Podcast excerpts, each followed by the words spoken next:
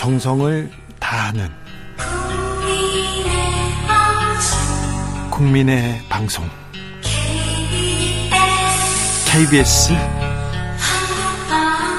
주진우 라이브. 그냥 그렇다고요.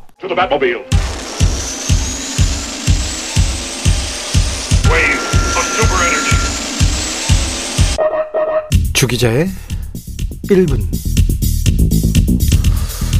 홍콩 배우 주윤발 만큼 우리나라에서 사랑받은 배우가 있을까요?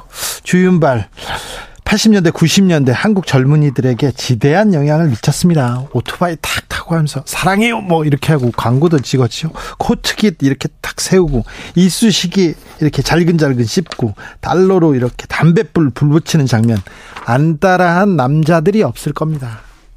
네, 저도 많이 따라했습니다. 자, 영원한 따고 주윤발. 아, 진짜 이름은 저우름파입니다. 그런데 주윤발 해야지 저우름파 이게 좀 어감이 그렇습니다. 자, 주윤발이 부산 국제 영화제를 찾았습니다. 그래서 아, 많은 사랑을 받고 있습니다. 주윤발이 그런데 자신을 영화인이 아니라 마라토너라고 이렇게 소개하더라고요. 영화 잘 안 되면 마라토너로 전향해야겠다 이렇게 우스갯소리를 하는데 홍콩 영화의 화양연화는 지나갔습니다. 네. 한국으로 많이 넘어왔죠. 그런데 이는 중국 정부의 검열 탓이 큽니다. 주윤발도 이런 얘기했어요. 홍콩이 중국에 반환된 1997년 이후 많은 것들이 바뀌었다. 시나리오도 사전에 허락을 받아야 하고 정부의 지침을 따르지 않으면 제작비 마련하기도 힘들다. 많은 영화인이 애를 쓰고 있지만 검열이 너무 많다. 한국 영화가 잘 되고 있는 이런 얘기에 대해서도 한국 영화가의 경쟁력은요, 창작의 자유에 있다. 종종 한국 영화를 보면서 이런 얘기까지 다룰 수 있다고 그래서 놀란다. 창작의 자유가 영화의 소재를 넓히고 수준 높은 작품을 가능하게 한다. 이렇게 강조했습니다. 새겨들어야 할 것 같습니다. 그런데요, 2000년대 들어서 부산은 홍콩, 도쿄를 제치고 아시아의 대표적인 영화 도시로 떠오릅니다. 부산 국제영화제는 세계에서 수많은 영화인들한테 가장 먼저 떠오르는 아시아 영화 축제의 장이었습니다. 그런데 주춤하게 됩니다. 이명박 정부 들어서 그렇습니다. 또 이명박 소리냐 그럴까봐 제가 2016년 신문 기사를 하나 읽을게요. 부산 국제영화제는 과부하가 걸려 조직이 삐걱댔다. 때마침 이명박 대통령 유인촌 문화체육부 장관 시절이었다. 기세 등등해진 구구 세력 등은 들은 문학의 내 좌파 세력을 청산하고자 나섰고 그중 하나로 부산 영화제를 지목했다. 감사원의 고강도 감사가 있었다. 어, 부산 국제영화제 집행위원장을 지낸 이용관 전 위원장은 부산 영화제 MB 때부터 블랙리스트였다. 이런 인터뷰를 하기도 했습니다. 영화계 좌파 청, 청산하겠다. 이렇던 이명박 정부에서 부산국제영화제를 감사하고요. 예산이 크게 줄어서 그 다음부터는 좀 주춤하게 됩니다. 유인촌 문체부 장관 후보자가 MB 때 블랙리스트가 없었다고 이렇게 말하셨어요. 어, 있었는데 문체부에서 이명박 정부 블랙리스트 백서를 만들어 가지고요. 누구 누구 어떤 연기자들, 어떤 감독들 이렇게 블랙리스트로 만들어서 탄압했다. 이렇게 백서에다 적어 놨습니다. 정부에서. 수많은 블랙리스트 피해자들이 지금 소송을 하고 있습니다. 문성근 배우, 김미화 배우, 탁현민 씨 등을 비롯해서 지금 소송을 하고 있는데 없다고 말씀하시네요. 자, 주윤발한테 좀 배웠으면 좋겠어요. 홍콩 영화의 몰락에서 우리가 배워야 합니다. 정부가 지원을 하되 간섭은 말아야 합니다. 이명박 정부 때처럼 그렇게 하면 안 됩니다. 주 기자의 1분이었습니다. 아우 지금 쌍권총 막팡 쏘면서 아, 영웅본색 생각하시는 분들 있죠. 네. 그때 이렇게 들렸던 노래입니다. 장국영의 목소리입니다. 당년정.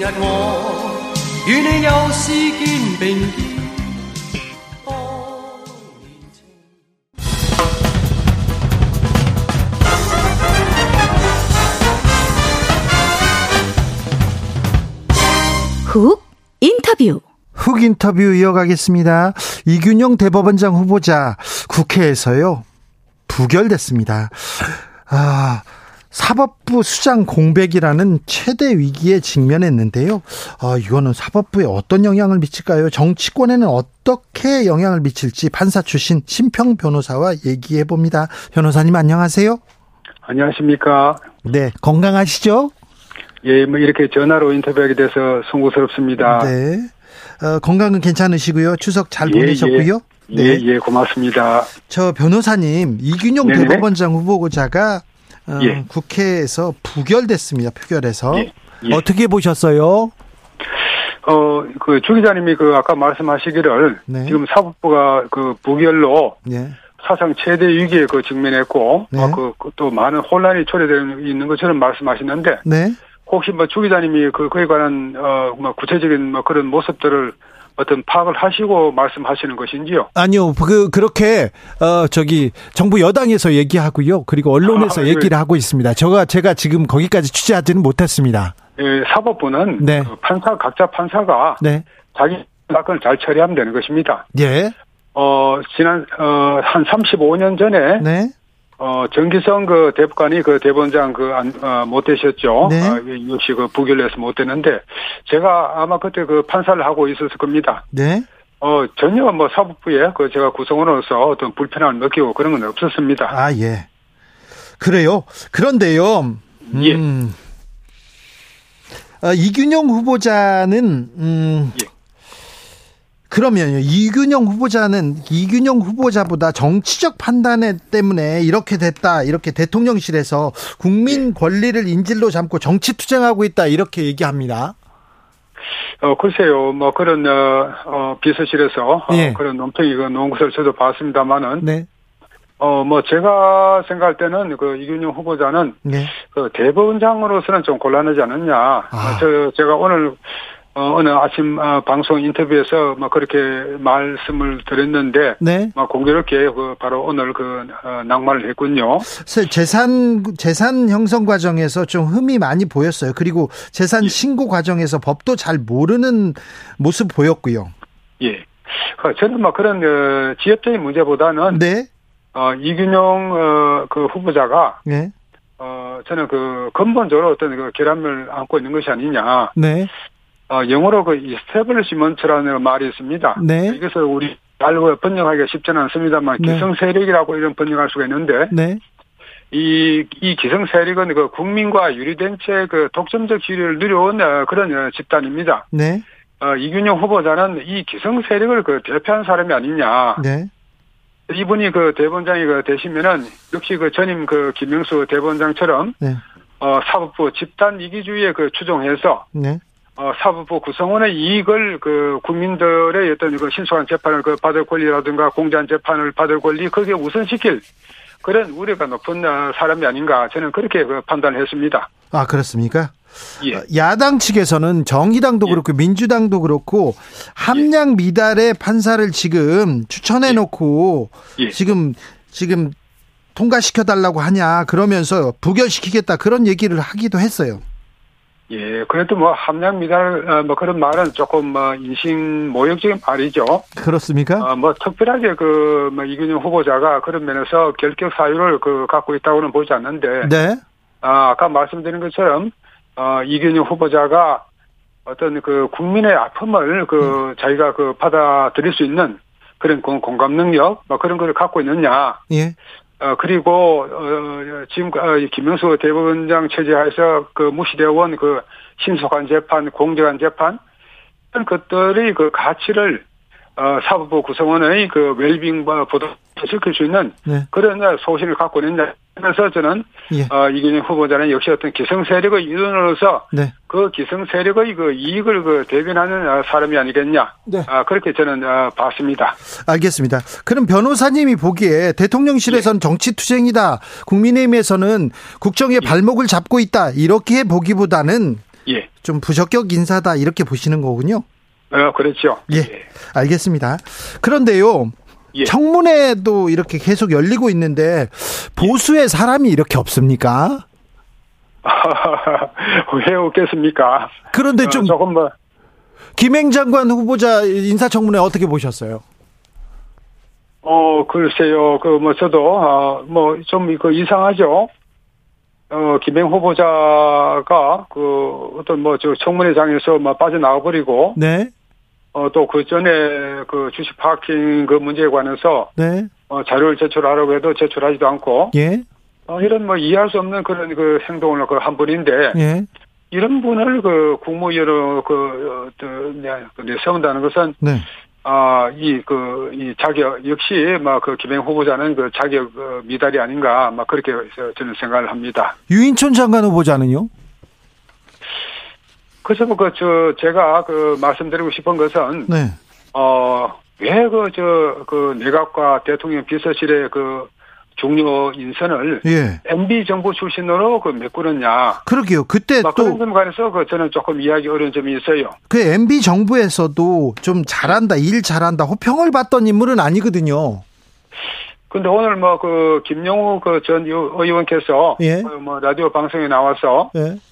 어, MB 정부가 인재 풀이 그 상당히 넓었고 또 이, 이 MB 정부에서 어 그 가장 그 사람들이 그 일을 잘했다. 그러니까 그때 MB 정부의 그, 그 구성원들을 지금 그 중요한 것은 어 대단히 그 잘한 일이다 그런 식으로 말씀을 하시는데 네. 아좀그 동의하는 국민은 많지 않을 것 같은데요. 그렇죠. 예. 그 시대가 변하지 않습니까? 예. MB 정부는 그때의 것이고 예. 지금은 윤석열 저 윤석열 정부 아니겠습니까? 예. 세월이 그 10년이 넘게 지났는데 예. 그 10년도 넘게 전에 그 사람들이 여전히 그 계속해서 어, 국가의 그 중요 공직을 그 맡아나는 것이 어떻게 국민 어, 눈에 그, 음. 어떤 그, 막, 그 제대로 된 인사라고 뭐 보이겠습니까? 예. 그 변호사님 하나만 더 여쭤볼게요. 예. 유인촌 장관 후보자가 블랙리스트는 없었다 이렇게 얘기했는데 MB 정부 때 블랙리스트가 있었잖아요. 어, 그 후의 그, 뭐, 수사 과정에서 뭐, 그것이 그 밝혀졌죠. 예, 그런데 없다고 이렇게 거기에 얘기. 관해서 예. 유인촌 장관이 예. 그 블랙리스트에 작성했다는 그 점에 관해서는 뭐, 저도 전혀 뭐, 그 아는 바가 없습니다. 예, 예. 관여했다는 거는 말하지, 뭐, 관여했네, 안 했네는 모르겠습니다만은, MB 정부 때도, 박근혜 정부 때도 블랙리스트가 문제가 됐지 않습니까? 어, 저는 뭐 그런 것으로 알고 있습니다. 네. 그런데, 저, 저, 그러면요, 이, 지금 예. 대법원장 후보자도 그렇고, 장관 후보자도 그렇고, 신원식 국, 예. 국방부 장관 후보자도 마찬가지입니다. 이게 국민의 눈높이에 지금 부합되느냐, 여기에서 큰 점수를 얻지 못하는데, 예. 윤석열 대통령이 지금 사람 용, 그 인사에서 지금 점수를 못 따고 있는 것 같습니다. 예. 그죠? 좀 뭐 그런 면이 있죠. 한때 멘토로 불리던 사람으로 좀 아쉽죠. 아이고, 저 멘토 아닙니다. 아이고, 예, 지금 아니라고 할게요. 네. 그런데 인사에서 좀 아쉬움이 있습니다. 그, 제가 말이죠. 뭐, 네. 대통령께서, 네. 그, 인사를, 인사가 또 얼마나 그, 뭐, 중요하고 또 복잡한 문제입니까? 어, 그런 과정에서 겪, 겪으시는 뭐, 고심과 고충을 뭐, 충분히 이해를 하면서도, 네. 제가 한 그 꼭 그 두 가지 그, 하나의 그, 뭐, 어, 참고해 줬으면 하는 어, 그런 어, 조언을 말씀드리자면, 자, 조언은요. 예, 첫째로, 예. 시대의 변화를 직시하면서 예. 이에 맞는 인물을 골라야 합니다. 그렇죠. 어, 이번에도 그 문체부 장관 같은 사람, 그 우리가 그 K컬처 뭐그 대단하게 지금 세계로 뻗어나오고 있지 않습니까? 네. 이런 그 현상을 그 상징할 수 있는 아이콘적 인물을 그리고 좀 젊고 새로운 인물을 문체부 장관으로 그 이 청구를 했으면은 후보로 했으면은 얼마나 국민들이 기뻐했겠습니까? 예. 그리고 그 두 번째로 제가 말씀드리고 싶은 것은 어떤 사, 그, 그, 누가, 그 어떤 사람인가 하는 것은 과거에 그 사람이 살아온 행적을 보면 알 수 있습니다. 네. 적어도 그, 이, 그, 국무위원 직이라든가 비서실에서 중요한 어, 직책을 맡을 그, 어, 사람은 예. 적어도, 어, 우리 사회를 위해서 과거에 살아오면서 어느 정도 희생과 헌신을 한 사람이 예. 아, 그런 사람을 그 고르는 것이 그 맞지 않을까 하는 막 그런 조언을 드리겠습니다. 네. 아니 그 정치에 빚이 없고 여의도에 특별하게 예. 이렇게 빚이 없기 때문에 인사도 더 잘할 것이다 이렇게 생각 어, 말씀해 주셨는데요, 변호사님. 예. 지금 인사를 보고는 아무튼 국민 눈높이에는 맞지 않는다 이렇게 비판을 받아도 어쩔 수 없습니다. 어, 뭐 저는 뭐 그 일관해서 그 네. 인사의 그 유엔의 정부의 인사가 네. 어 조금 그 높이에 맞지 않는 점 그런 점을 지적을 해 왔죠. 예, 예. 그러나 아직까지 뭐 그 임기가 많이 남았으니까 네. 아, 요번에, 막, 이런 사태를 계기로 해서, 네. 그, 막, 그, 윤 대통령께서도 좀 더, 어, 긍정적이고, 어, 전향적인, 네. 그리고 미래의 그 비전을 제시하는 네. 그런 인사 정책을 해 주, 주십사 하는 그 소망을 그 말씀드리겠습니다. 알겠습니다. 네. 자, 강서구청장 재보궐 선거가 지금 아, 가장 큰 이슈가 됐는데요. 김기현 예. 국민의힘 원내대표에서는 김태우 후보 대통령과 한라인이다 그러면서 계속 대통령 대통령을 외치면서 선거에 윤 대통령을 계속 연호하고 있습니다. 이 전략은 어떻게 보십니까? 아, 그, 그 서, 서울의 뭐 작은 그 구청 하나의 그 지방 시장 선거에서 어, 대통령이 너무 부각되는 것은 여러모로 바람직하지 않겠죠. 네. 뭐 그러나 뭐 양당이 지금 어막 뭐 필사의 기세로 승리를 위해서 그 달려드니까 뭐 궁한 어, 대로 뭐 또 그런 말씀을 하신 것이 아닌가 생각합니다. 네. 저 뭐 별로 그 바람직한 건 아니겠죠. 그렇습니까? 저 이준석 국민의힘 전 대표는 어, 국민의힘 후보가 18% 진다 이런 얘기도 하던데 예. 음 어찌 전망하십니까? 그 지- 그런데, 그런데 말이죠. 네. 지금까지 그 이준석 그전 대표가 네, 여러 선거에서 그 예측을 해왔습니다. 네, 근데 그 예측에서 맞은 것이 단 하나라도 있습니까? 하나는 맞은 게 그 제 기억에는 없습니다. 아 그래요? 그럼에도 불구하고 네. 그 이준석 대표, 전 대표는 계속해서 선거에 관한 예측을 하고 언론에서는 또 그 말을 그 또 대석 특필해 특해주고 있습니다. 네, 아 이것은 좀 뭐 그 어, 이상한 어 그런 어, 이- 이 현상들이죠. 그렇습니까? 그, 그 이준석 전 대표는 맞은 이- 그, 그, 그것이 거의 없습니다. 자 이준석 대표는 이준석 전 대표는 국민의힘 후보가 진다 이렇게 얘기했는데 이거는 맞을 것 같다 이렇게 생각하는 여의도 사람들이 많은 것 같은데요. 그렇죠. 그, 뭐, 지금 뭐 제가 듣기에도, 네, 어, 김태우 후보가 그 고전을 하고 있다고 막 들었습니다. 그렇습니까? 자 예, 그러면요. 뭐 그렇게 들었습니다. 그런데 대통령과 한라인이다. 대통령 대통령 외치는 국민의힘 후보가 만약에 진다면 국민의힘에 예. 굉장히 큰 파장이 있을 수 있어요. 어, 뭐, 그럴 수가 있겠죠. 네. 어떤 어떻게 예상하십니까? 글쎄, 뭐, 그렇게 해서 지금 그, 어, 이 비주류라고 할 수 있는 그 홍준표 시장 같은 분은, 네.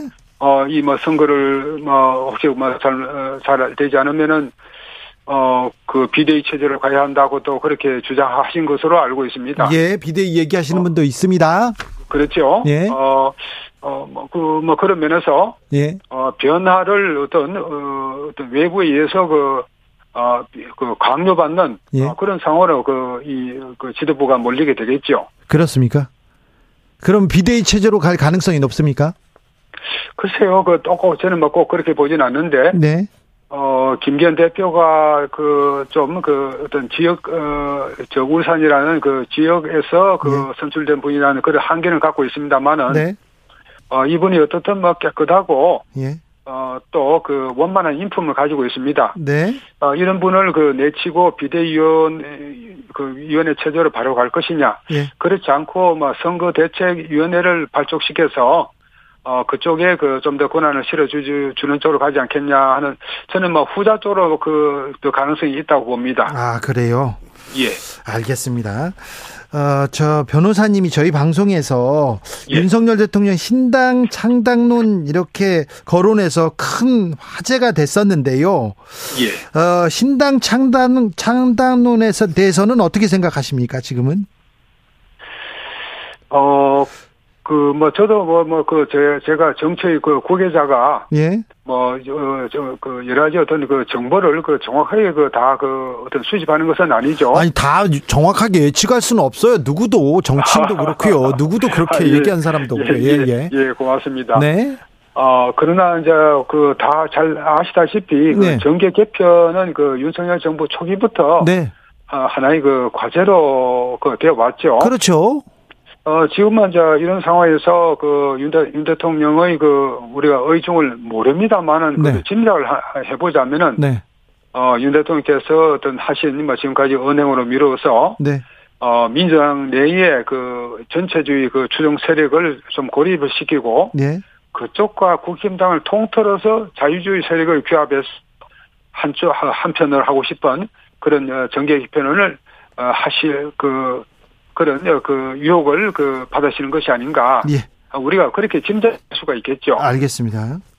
그런 생각은 하겠다. 저는 근데 이준석, 유승민 이런 분들이 나가서 예. 나가서 신당 창당할 것 같아요. 그렇죠. 네, 그뭐 그분들은 이준석 뭐 전 대표한테 공천을 주지는 않을 것 같습니다.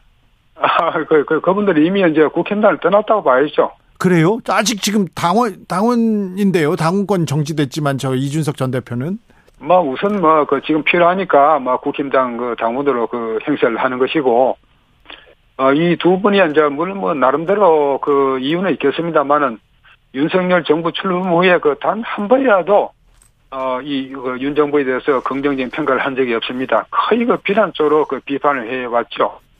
헌정사상 이건 전례가 없는 일입니다. 이런 어, 분들을 그, 그 어떤 그 국힘당 지도부에서 그 대통령께서 예. 포용을 하라고 요구하는 것은 과도한 주문이 아닐까 생각합니다. 아니 국힘 내부에서도 말은 예. 이준석이 바로 한다, 말은 유승민이 바로 한다. 윤 대통령이 너무 일방적으로 가는 거 아니냐 이렇게 얘기하는 사람들도 있어요. 아, 뭐 물론 뭐 그런 면이 있겠죠. 어, 그런 분이 계시고, 예, 어, 뭐 그것은 어떤 그 당이 그 어, 당에서 다양한 소리가 그 나올 수가 있겠죠. 예, 예. 그러나 그 이 두 분의 그 과거의 언행 언행만에 그 초점을 맞춰서 보자면은 네, 아, 그 말씀드릴 수 있다는 거죠. 네, 알겠습니다. 조국 전 장관이 출마할 것이다. 최초로 예. 얘기했고 그 정치적 영향력에 대해서도 최초로 언급하신 분이 심평 변호사님인데요. 조국 전 그렇죠. 장관은 어떻게 보십니까? 그 상황에 관해서 말이죠. 아, 예, 그러니까? 조, 조국 전 장관은 앞으로 어떤 행보를 보일까요? 어, 글쎄 뭐 그 제가 말씀드린 대로 네.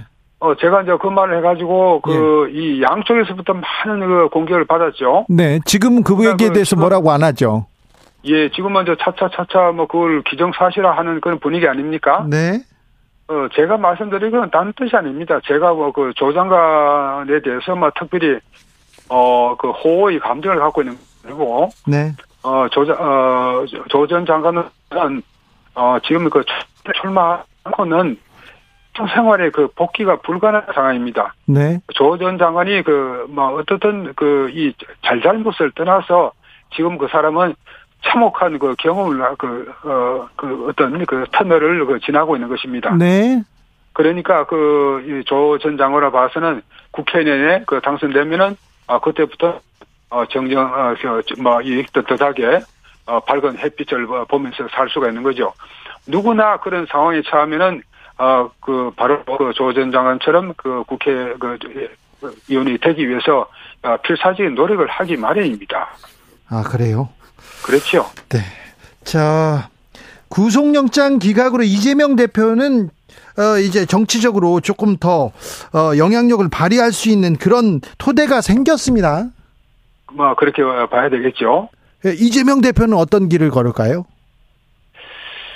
어, 저는 말이죠. 그, 네. 우선은 뭐, 당장은 그, 어, 이, 그, 당, 그, 막 민주당 그 지도부가 예. 어떤 그, 막, 걱정이 그 변화를 막 겪지는 아니라고 봅니다만은. 네. 그러나 선거에 임박하면은, 어, 이재명 그 대표는 그 민주당의 그 총선 승리를 위해서, 어, 물러나고 비대위 체제를 그 구성하지 않을까. 예. 어, 그렇게 뭐, 뭐, 그것도 일종의 어떤 살신 성인으로 받아들일 수 있는 그런, 어, 어, 저, 그, 그렇게 평가하는, 어, 어, 여러 사람들 그 견해가 있겠죠. 네. 그런 길을 그 택함으로써 자기가 그 정치적으로 다시 그 부활하는 그 방법을 쓰지 않을까 생각합니다. 아니, 저 만약에 구속영장이 어 구속영장이 음, 청구되더라도 옥중에서 당 대표직 계속한다 이런 얘기가 있었는데 비대위로 간다고요? 영장이 기각됐는데? 그, 뭐, 제가 그 말씀드린 걸 한 번 더 말씀드리자면은, 네. 어, 그, 어, 여러 사람들이 그, 어, 그런 어, 어떤 살신 성인하고 그 평가를 하고 그러면은, 네. 어, 이재명 그 전, 아, 이재명 당대표는 다시 한번, 어, 이 정치적으로 그 부활할 수 있는 기회를 그 가질 수가 있는 거고, 것이고, 그 냉정하게 판단한다 한다 그러면은 이재명 당대표가 선거에 임박해서 예. 아, 자기가 그 물러나 그 뭐, 주실 것이 아닌가. 네. 아, 저는 막 그런 길을 택하지 않을까 생각을 합니다. 알겠습니다. 자, 변호사님한테 물어볼 게 많은데요. 네, 오늘은 전화여서요. 다음번에 스튜디오에서 좀 자세히 물어볼게요. 예, 예, 그렇게 하겠습니다. 오늘 말씀 감사합니다. 심평 변호사였습니다. 감사합니다. 예, 예, 수고하셨습니다. 정치 피로, 사건 사고로 인한 피로, 고달픈 일상에서 오는 피로. 오늘 시사하셨습니까? 경험해 보세요. 들은 날과 안 들은 날의 차이. 여러분의 피로를 날려줄 저녁 한 끼 시사. 추진우 라이브.